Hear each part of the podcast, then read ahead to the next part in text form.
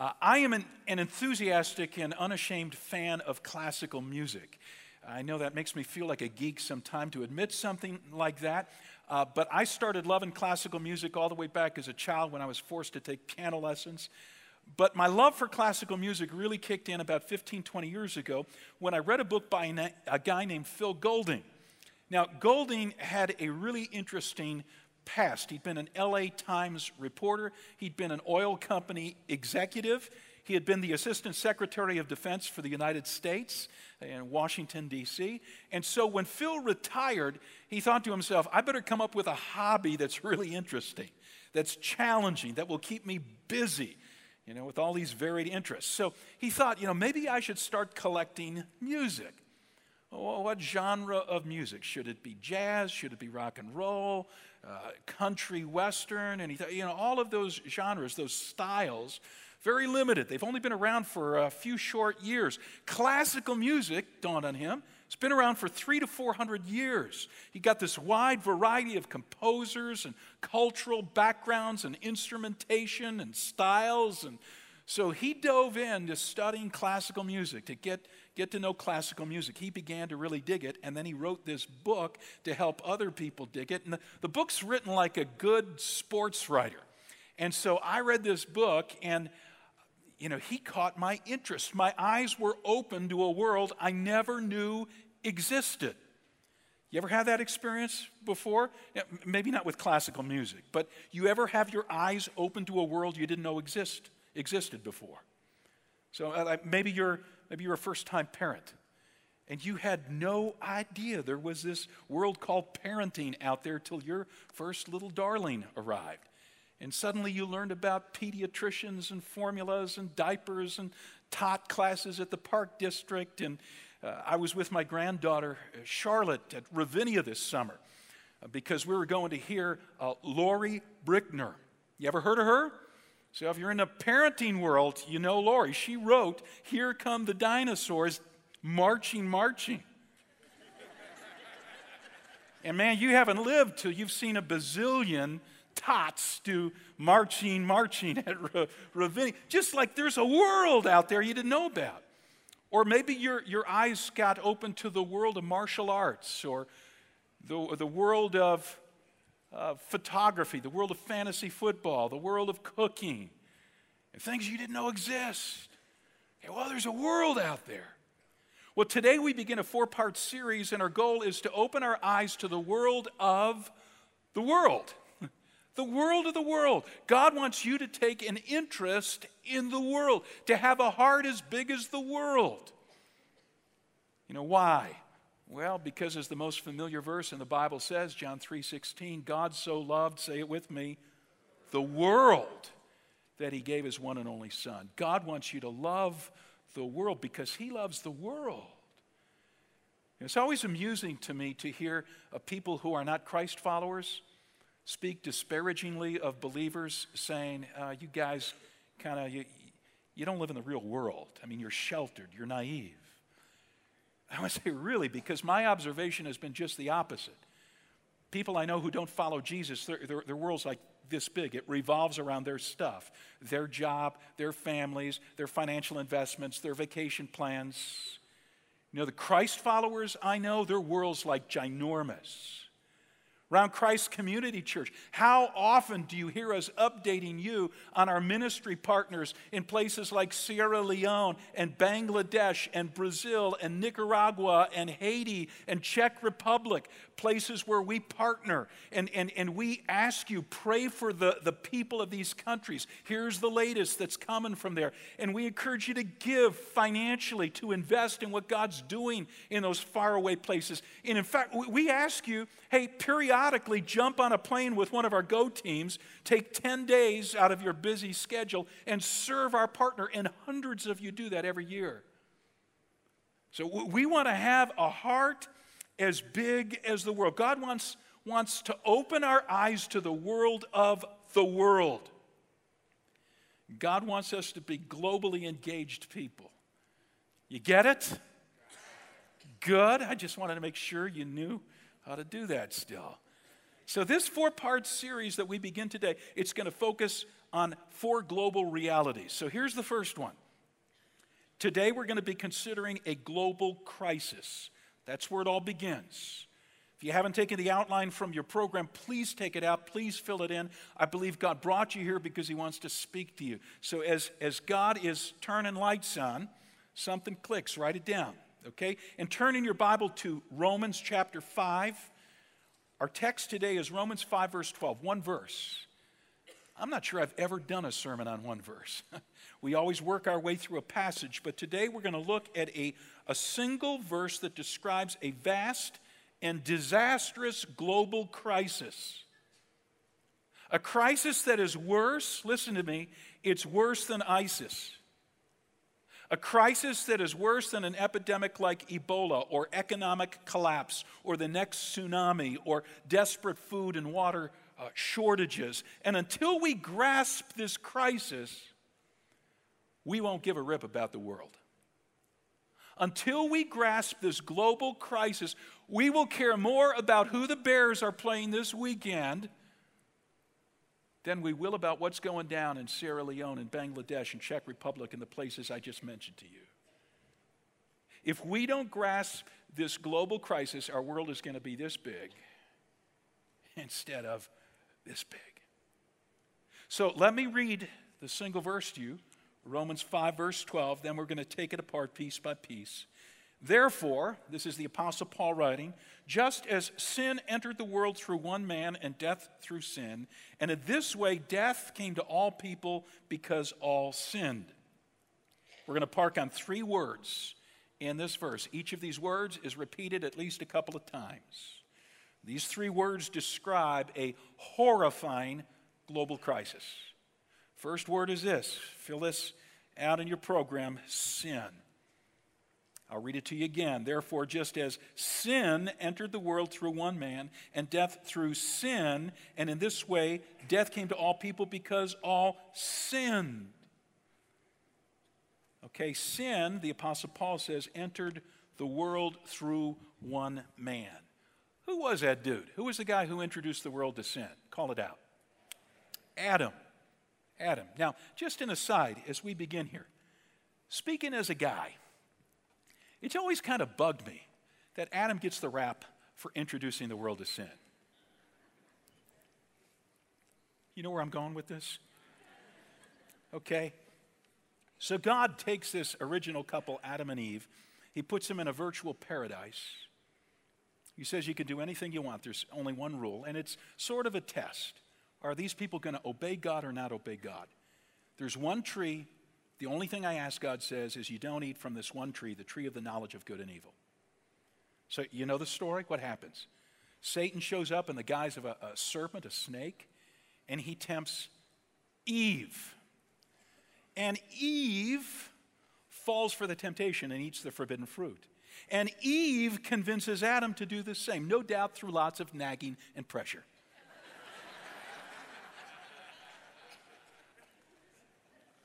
And so, how is it that Paul writes what he writes in Romans 5 12? Because, like, if it's I'm writing this epistle, I'm going to say, just as sin entered the world through one woman, what's this one man business? Now, again, this is just an aside. This is not the main point I want to be making, but it's an important aside, as you'll see by way of application in a moment. Okay, there are two schools of thought why Adam gets the blame. Some say the reason Adam gets the blame is because Adam heard the rule through God. See, Eve got it secondhand, she heard it through Adam. Adam heard the rule first, so he's more responsible than her. The trouble I have with this is you got to assume that day after day walking with God in the Garden of Eden, that God never clarified things for Eve, that he never said, and by the way, stay away from that tree, okay? Don't eat from that tree. I think there's a better explanation. There's another school of thought that says, in some sense, Adam was given a leadership responsibility in this marriage. In some sense, he was going to be held accountable by God for the moral and the spiritual leadership of this home. With me? You see, see where I'm going with this? See, but both of them sinned, both of them were disobedient, both of them were punished for their sin. So I'm, I'm not saying that Eve gets off scot free But it's just that when, when they sin, when they eat the forbidden fruit and they try to hide from God, which is a stupid thing. Don't try to hide from God ever, okay? So God shows up in the garden, and according to Genesis 3, verse 9, God calls out to the man, Where are you? And it's Adam who's calling the carpet front and center to answer for what they've done. Seems to me, guys, God's got a role for us to play. It's a, it's a role of setting the tone spiritually, morally in our home. It's not that our wives don't contribute big, they do. But if you're, if you're a husband, if you're a dad, you know, I believe we're going to stand accountable before Almighty God. You know, are, are we the ones who are setting the tone? Are we the ones who turn off the garbage on TV? Or are we the ones watching it? Are, are we the ones who say, you know, we can't spend this money on ourselves, on our family, because we've determined to give as generously as we can to the Lord's work? Are you the one behind those, those decisions? Are you the one who's setting the tone for reading the Bible, for praying around the dinner table? Are you the one who's saying, get in the car, we're going to church? Are you the one, one who, when we're, we're praising God, you're not standing there mute, but you're singing from your heart, and your kids are seeing a spiritual leader? Again, this is just an aside. This isn't the main point. But I thought it might be important to say. Now, back to Romans 5, verse 12. I've been alluding to our relationship between Adam and Eve here. The, the, real relationship that Paul wants to emphasize in this verse is the relationship not between Adam and Eve, but the relationship between Adam and me, Adam and every one of us. Paul seems to say here that just as Adam originally sinned, I too, and you as well, have become guilty of sin thousands of years later. Paul infers in this verse that there is a connection between Adam's sin and mine. There is a cause effect thing going on here. Adam caused something. We're experiencing the effects of it today. Everybody in the world is experiencing the effects. So, what is the connection between Adam's sin and ours? In what sense did Adam introduce sin into the world? Well, theologians have interpreted Romans 5:12 in three different ways. And each interpretation, it's, you know, it's got some truth to it. In fact, it can, it can be supported by other verses in the Bible. So we're going to talk theology for just a minute here. Don't let that scare you. You're going to under, understand everything I say. Okay, some theologians say that the connection between Adam's sin and mine is this. This is the first interpretation. I'm guilty of sin because I follow Adam's example. They say that's what Paul is saying here in Romans 5, verse 12, that Adam broke the ice as far as sinning goes.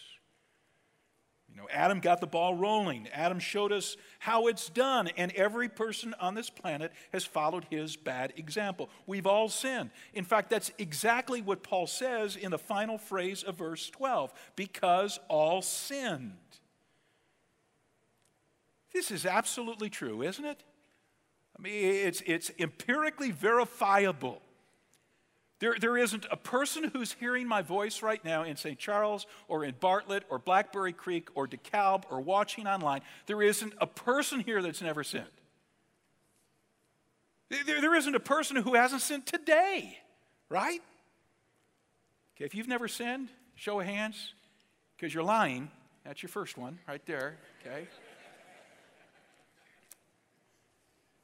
We're all following Adam's example. Not a day goes by that we don't think a thought that's selfish or prideful or impure, that we don't speak a word that is angry or dishonest or critical or gossipy, that we don't do something that's hurtful or cowardly or materialistic. We've all been following Adam's example. In fact, we follow it with such regularity that most of us miss most of our sins. We're oblivious to them because we're such habitual sinners. Now, Benjamin Franklin, the Benjamin Franklin, he liked to write self help books.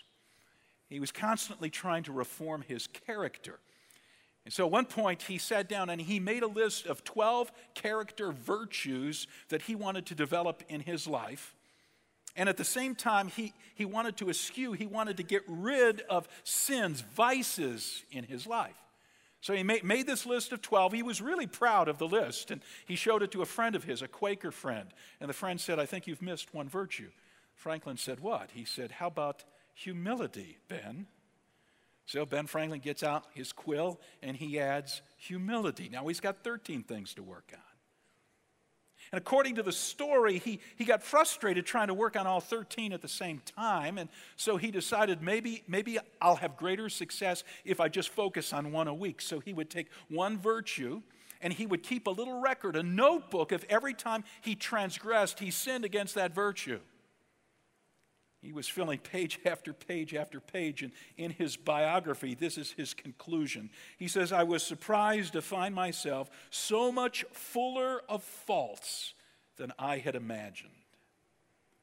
Wouldn't we all conclude the same thing if we kept careful account of our sins every day? I'm guilty of sin because I follow Adam's example. Now, here's a second way to see the relationship between Adam's sin and our sin in Romans 5:12. Some theologians point out that the reason everybody follows Adam's example is because we've all inherited Adam's sinful nature. We've all inherited Adam's sinful nature. So I could say I am guilty of sin because I possess Adam's nature. Now, Paul doesn't say exactly that in Romans 5, verse 12, but that truth pops up in lots of other scripture texts. You know, David says it this way in Psalm 51, verse 5. This is right after his sin with Bathsheba. Nathan the prophet comes and points out the sin to David. And David says in, in Psalm 51, verse 5, he says, Surely I was sinful at birth, sinful from the time my mother conceived me. I'm a natural born sinner, David said, straight out of the womb. Now, you know this, right? How many of you are parents, your moms and dads? Okay, how many of you, moms and dads, had to teach your kids how to sin? They came by naturally, right? So, my, my daughter Emily lives with her, her husband and two kids out on the West Coast in Portland. She's got a two year old Ruby and a just a new little guy, six months old, Cal. And so we're FaceTiming him a week or so ago. And we're talking to Ruby first. And she's telling us about Play Doh and books her mommy's reading to her and swim class. And then, then her mommy, my daughter Emily, says, Okay, Ruby, it's time for Grandma and Grandpa to see Cal. And she puts the phone on Cal, and we see Ruby's hand come in, grab a tuft of Cal's hair, and rip it, you know? and Cal starts screaming bloody murder. My daughter Emily says, Gotta go, mom, dad, boom, end of the FaceTime. So, who taught Ruby how to do that? Grandma Sue, maybe? Nobody taught her how to do that. She came by it naturally. We come by our sinning naturally. We've got this sin nature. The Apostle Paul describes the influence of his own sinful nature this way Romans 7, verses 18 and 19. See if you can identify with this. Paul says, I have the desire to do what is good, but I can't carry it out. For I do not do the good I want to do, but the evil I don't want to do, this I keep on doing. You ever felt that way? Of course you are. Come on, tell me I'm not the only one who's who's felt this way. There, there are good things you know you should do and you just can't make yourself do them. There are bad things you know you should stop doing and you can't stop doing them. We are guilty of sin because we possess Adam's sinful nature. Now, there's a third way to understand what Paul says about the connection between Adam's sin and our sin in Romans 5, verse 12. And this third way is very important to understand, and many of you have probably never heard this explained before. So here's, here's how I'll put it I am guilty of sin because Adam was my representative. So I'm guilty of sin because Adam was my representative. This may, may sound a little bit like the last interpretation I got Adam's nature, but it's different. So let me explain to you how it's different. Let me explain to you this Adam was my representative interpretation with an Old Testament analogy. Okay, you, you probably are familiar with the story of David and Goliath. So, 950 BC or so, the Israelites are at war with the Philistines, and there is a big battle brewing. They're about to engage in a big battle, and the Israelites are on one side of this field, and the Philistines are camped on the other side. Just last spring, along with 50 people or so from Christ Community Church, we stood on this field and we looked, and the tour guide said, That's where the Philistines were, that's where the Israelites were, and you could picture it in your mind. Just before the battle gets started, a champion on the side of the Philistines named Goliath steps out of the field and he hails the Israelites. He says, Hey, guys, we don't all have to die here in battle. I got a proposal. Instead of fighting this big war and a lot of people losing their lives, how about you choose a representative? I'll be the representative for the Philistines. We'll duke it out, and whoever wins, if your guy wins, we're subject to you. If, if our guy, if I win, then you're subject to us. So this is a great proposal. Only trouble is, Israelites can't find anybody brave enough to face Goliath. The dude's ginormous. Scripture says his spear is, is like the, the beam of a weaver. So no one's willing to fight him until this young boy named David speaks up. Now, David was, was not a soldier, but he had been sent by his dad to bring food to his older brothers who were soldiers in the Israelite army. And David says, I'll take him on. And you know how the story ends David whoops Goliath. And because Goliath loses, the Philistines lose. He was their representative and he failed. Adam was humanity's representative at the beginning of time. He was your representative. He was my representative. He went toe to toe with temptation and he lost. And as a result, Adam's loss became our loss. The guilt of Adam's sin became our guilt. That's what Paul's saying here in Romans 5, verse 12. And some of you are thinking, well, that isn't fair. You know, I don't need anybody to do my fighting for me. I can stand on my own two feet. I demand a replay. Okay, I want to represent myself. Is that what you think you want? Let me tell you, you don't want what you think you want. This, this representative system that God's put in place, it actually is in our best interest. Let me give you a negative reason and a positive reason why the representative system works best for us. Negatively speaking, you think you could have done a better job than Adam? No way. I mean, this, this guy had never sinned before in his life. He's in a virtual paradise. He's carrying on daily conversations with God Almighty, and yet he's tempted and he falls. And you think you're going to stand? I mean, didn't we, didn't we all admit a little bit ago in this service that many times in the course of a day we sin, we fall? See, it's not unfair for God to say, I'll let Adam be your representative. But let me give you a positive reason why this is a good idea. Because Adam has been our representative with regard to sin, Jesus Christ can now be our representative with regard to salvation, and that's huge. See, one day we're, we're going to stand before God, every one of us. It's what the Bible teaches. So imagine this, if you would. You're standing before Almighty God. Scripture says the books will be opened, the books that contain a record of everything you have ever thought, said, or done. Now, you want to think of the list of sins that'll be compiled there under your name. You want to be your represent you want to represent yourself? See, when I'm standing there before Almighty God, He's going to look at the list and He's going to shake his head. But then God's going to say, whoa, whoa, wait a minute, there's an asterisk here. I see that on earth you chose Jesus to be your representative. You surrendered your life to Jesus, and so his death on the cross became the death you deserve to die. You're all paid up, your debt's been paid, you're clean. Welcome home.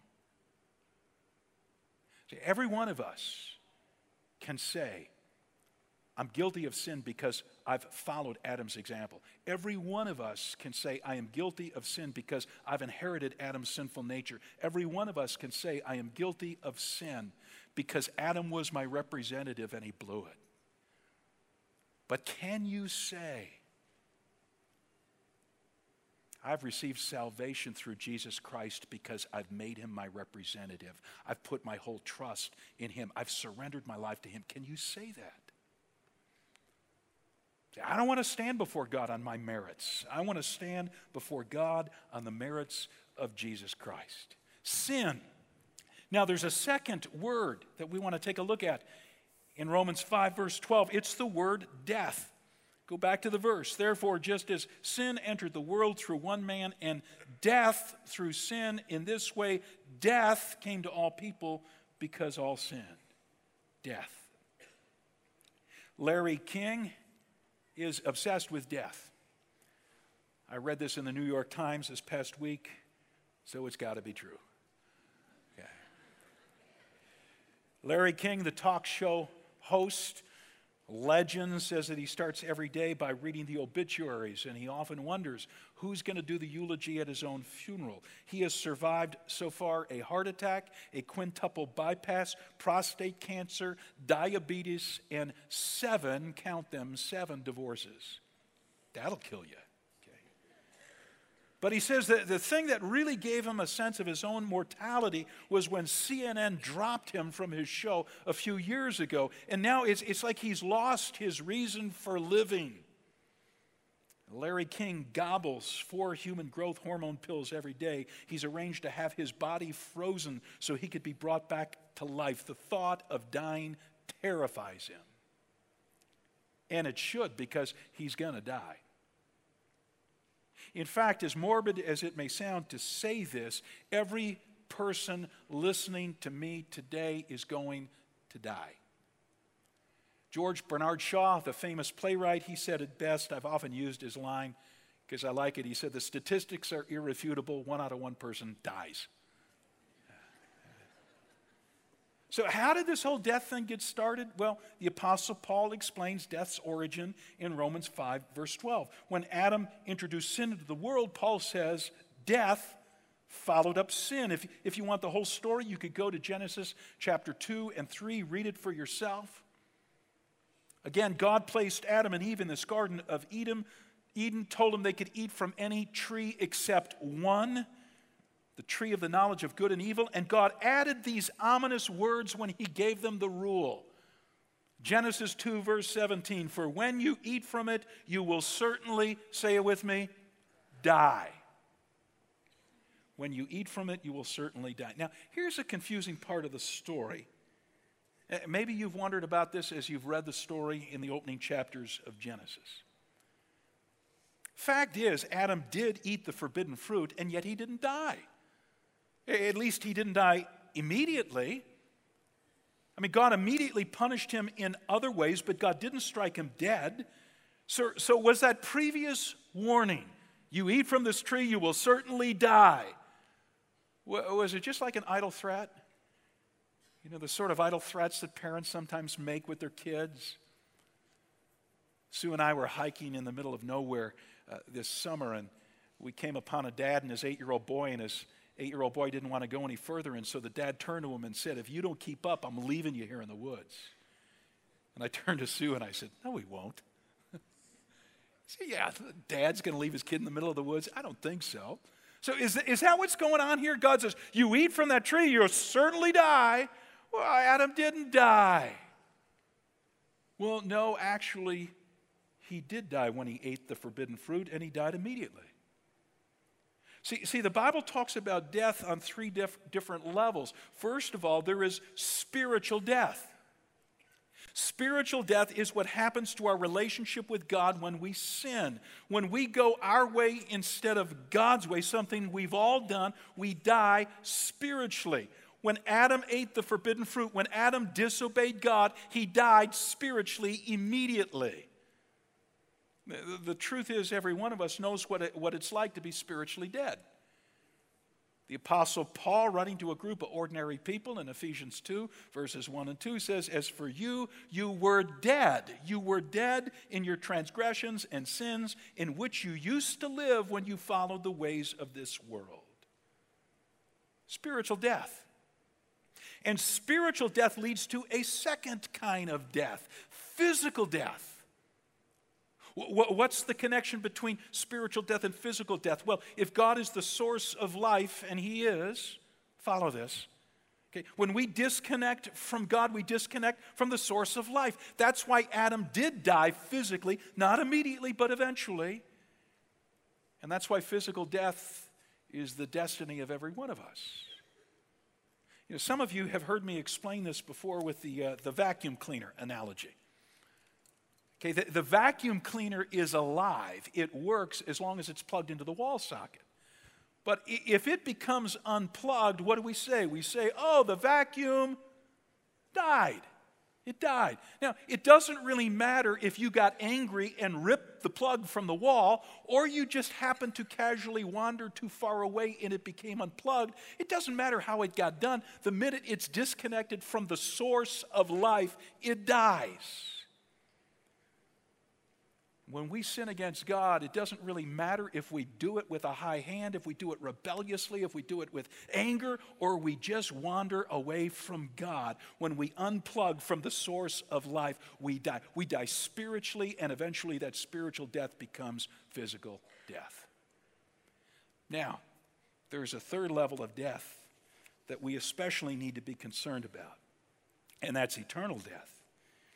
You know, the Bible teaches now, listen to this. The Bible teaches that if we don't get reconnected with God in this life, if we stay spiritually dead, then when the day for our physical death comes, we will pass into eternity and death will become our permanent condition. We will be eternally dead, eternally separated from God. And the Bible has a word for this eternal death, and the word is hell. And let me tell you, if we understood the true nature of hell, we would never use the word casually. If we understood what is meant by eternal death, eternal separation from God, hell, we would never say, Oh, I had a hell of a day. Or that wide receiver made a hell of a catch. Or if she thinks I'm going to do what she wants me to do, she can go to hell. No. This is serious business eternal death.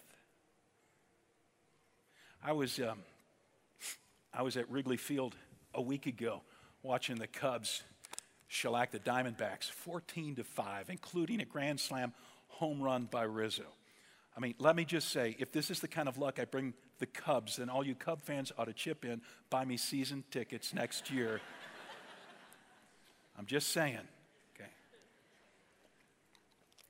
So Sue and I, we get done with the game. We, we went to the game with friends of ours. And uh, we were going to go grab a bite to eat, and the subway was packed. So we said, oh, we'll just take a cab. So we jumped in, into a cab, and there was gridlock. So we had a little bit of an opportunity to get to know our cab driver. The dude was from India, which is always an open door for me. Uh, I was able to say, hey, my dad grew up in India, spent the first 18 years of his life. He was a missionary's kid. And uh, so, whoa, the guy lights up, and we're talking all things Indian. And then I asked him, I said, So are you like Hindu or Muslim or Christian? And he says to me, I don't believe in God. I don't believe in any God. He said, In fact, I don't believe in heaven, don't believe in hell. I believe that heaven and hell are what you make them in this world. And he said this like three or four times Don't believe in heaven, don't believe in hell, which I always find amusing. I'm not sure if amusing is the right word. But, but when spe- people speak emphatically about the afterlife, it's almost as if they expect their enthusiasm to make their belief a reality. So I don't believe in hell. So now hell doesn't exist just because you say it with enthusiasm? So, so I challenge this guy with something I use whenever I hear this line I don't believe in hell. I ask people, Have you heard of Pascal's wager? Okay, Pascal was a famous uh, philosopher, famous mathematician, French mathematician. He was a Christ follower. And, and Pascal said, this is simply put, he said, you know, you could bet about a lot of things in life. You could wager on this or that. But do you really want to wager your eternity? Like where you're going to spend eternity? You really want to bet that, that your version of no hell is reality? You're going to wager your eternity on that.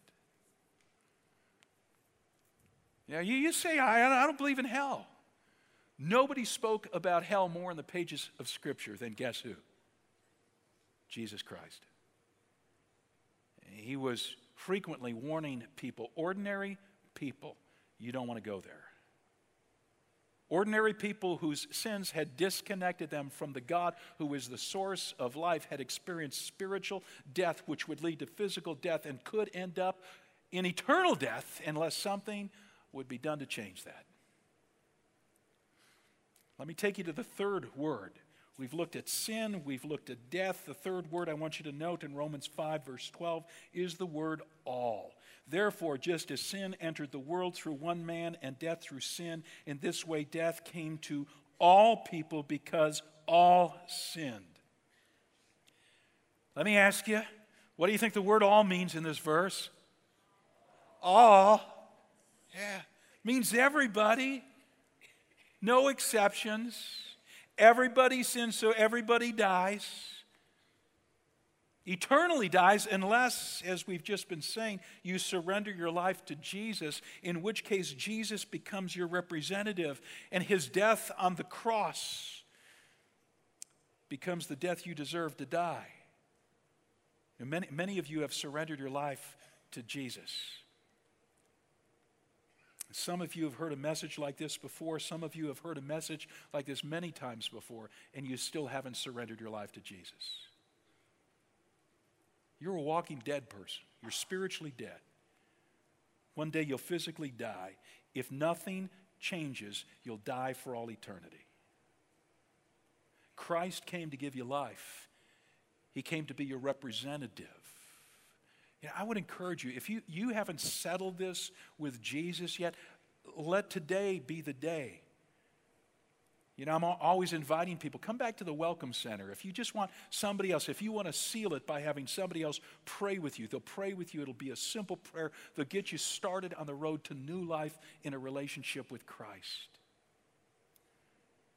Now, let me go back to those of you who you have surrendered your lives to Jesus, I'll bet you've got family members, neighbors, good friends who've also heard a message like this before and yet have not entrusted themselves to Jesus as Savior and King of their lives. And you may be the person whom God wants to bring this message to them. And, and, and, and this is going to be the third time, the tenth time, whatever that they've heard it. Maybe they need clarity. Maybe it's been garbled and you're going to be able to make it clear for them. Or maybe you're going to invite them to church one of our wow weekends and they're going to come and they're going to hear the news about Jesus with clarity and make this decision for themselves. Make Jesus the representative. Before this series is out, we're going to talk to you about how you do that with the people you know and love. But for a closing moment here, I want to talk to you about the people you don't know and love. There's 7 billion people on the planet. Of those 7 billion people, Christian leaders estimate that about 3 billion plus are what they call unreached. Now, by unreached, it doesn't mean like they've looked at their religion or no religion, compared it with Jesus, and decided to go, you know, a different way than Jesus it means they don't know about Jesus. They haven't heard about Jesus. They're, they're not like the friends we were talking about a moment ago who haven't surrendered their lives to Christ, people you know. But the fact of the matter is, those friends live in a country where there's a church on every street corner, where there are Christian radio stations, where there are people like you who can tell them about what a relationship with Christ means. I'm now talking about people who have no opportunity to hear that message in the places where we work, Sierra Leone, an estimated 5.9% of the population, Christ followers.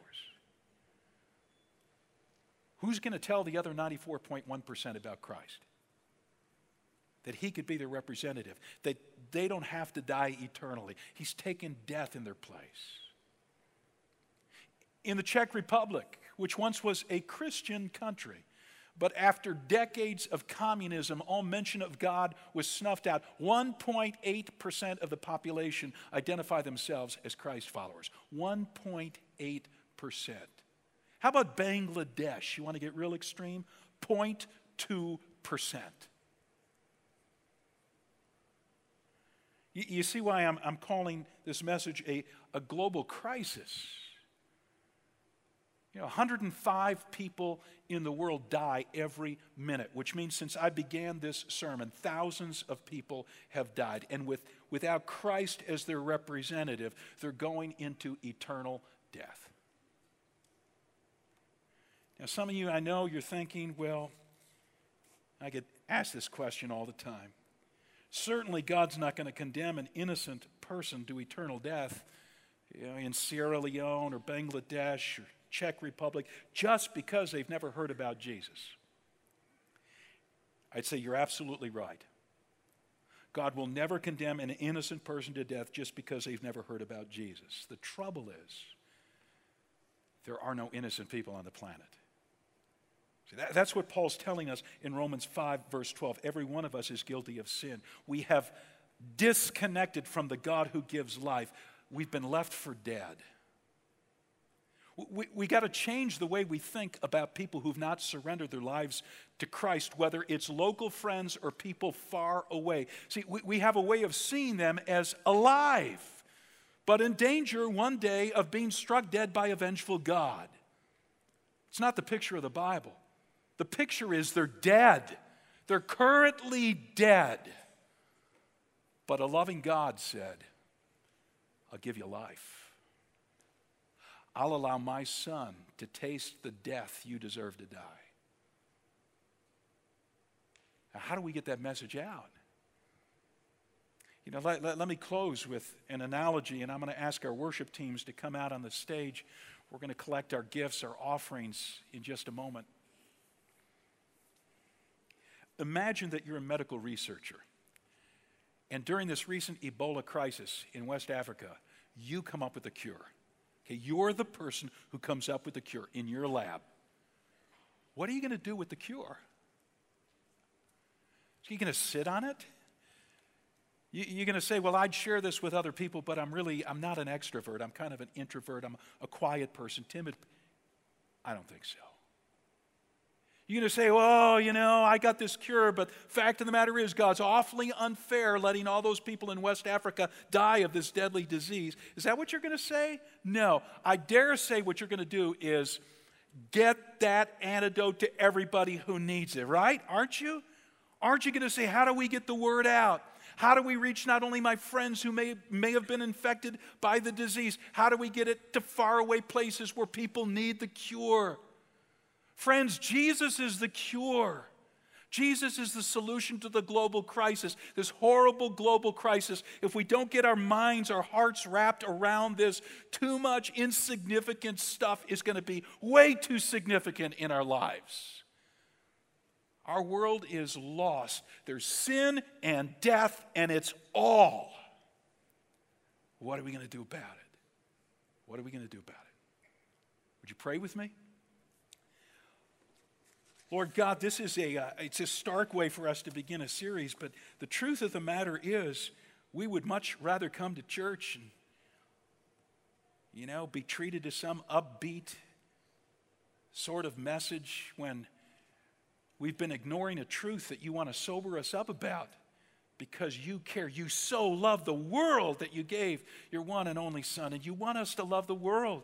You want us to be brokenhearted about people who are without Christ, even people who are sitting in one of our auditoriums right now. Your heart breaks for them. There's nothing you want more than for them to surrender their lives to Jesus right now and say, Yes, I want him to be my representative, and I want him to be my Savior, my King. God, over the course of this series, give us a heart, give us a heart as big as the world. We pray in Jesus' name. Amen.